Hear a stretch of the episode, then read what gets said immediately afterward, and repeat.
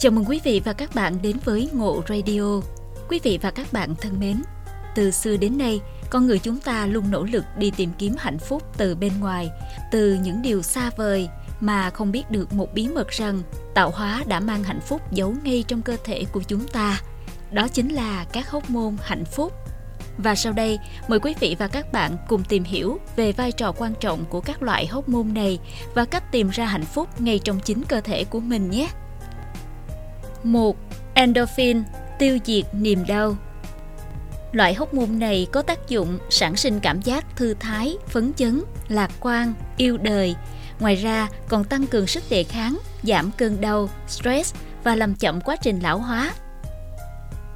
Cách giúp cơ thể sản sinh loại hóc môn này Tập nở nụ cười tươi Xem những thứ hài hước Xài tinh dầu Ăn sô-cô-la đen Chơi thể thao 2. Oxytocin, hóc môn yêu thương. Loại hóc môn này khiến bạn có cảm giác được yêu thương và tin tưởng đối phương nhiều hơn.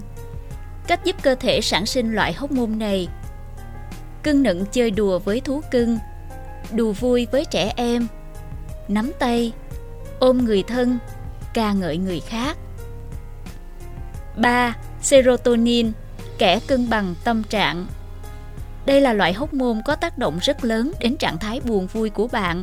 Nó giúp điều tiết tâm trạng và chống trầm cảm. Ngoài ra, hóc môn này có tác dụng như liều thuốc trợ ngủ tự nhiên. Cách giúp cơ thể sản sinh loại hóc môn này Chúng ta có thể thiền, chạy bộ, tắm nắng, tản bộ, bơi lội, đạp xe đạp. 4. Dopamine, hóa chất phần thưởng Hóc môn này được giải phóng khi bạn phấn đấu vì một mục tiêu nhất định. Chúng thúc đẩy bạn nỗ lực làm việc hơn để chạm tay tới đích.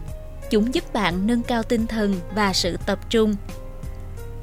Cách giúp cơ thể sản sinh loại hóc môn này Hoàn thành nhiệm vụ Chăm sóc bản thân Ăn uống đúng cách Ăn mừng thành công nho nhỏ Vừa rồi là bốn loại hóc môn khiến bạn luôn cảm thấy vui vẻ, yêu đời.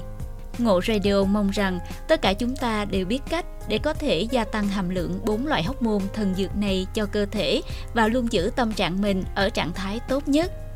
Và bây giờ, Ngộ Radio xin tạm biệt quý vị và các bạn. Hẹn gặp lại quý vị và các bạn trong tập podcast tiếp theo nhé.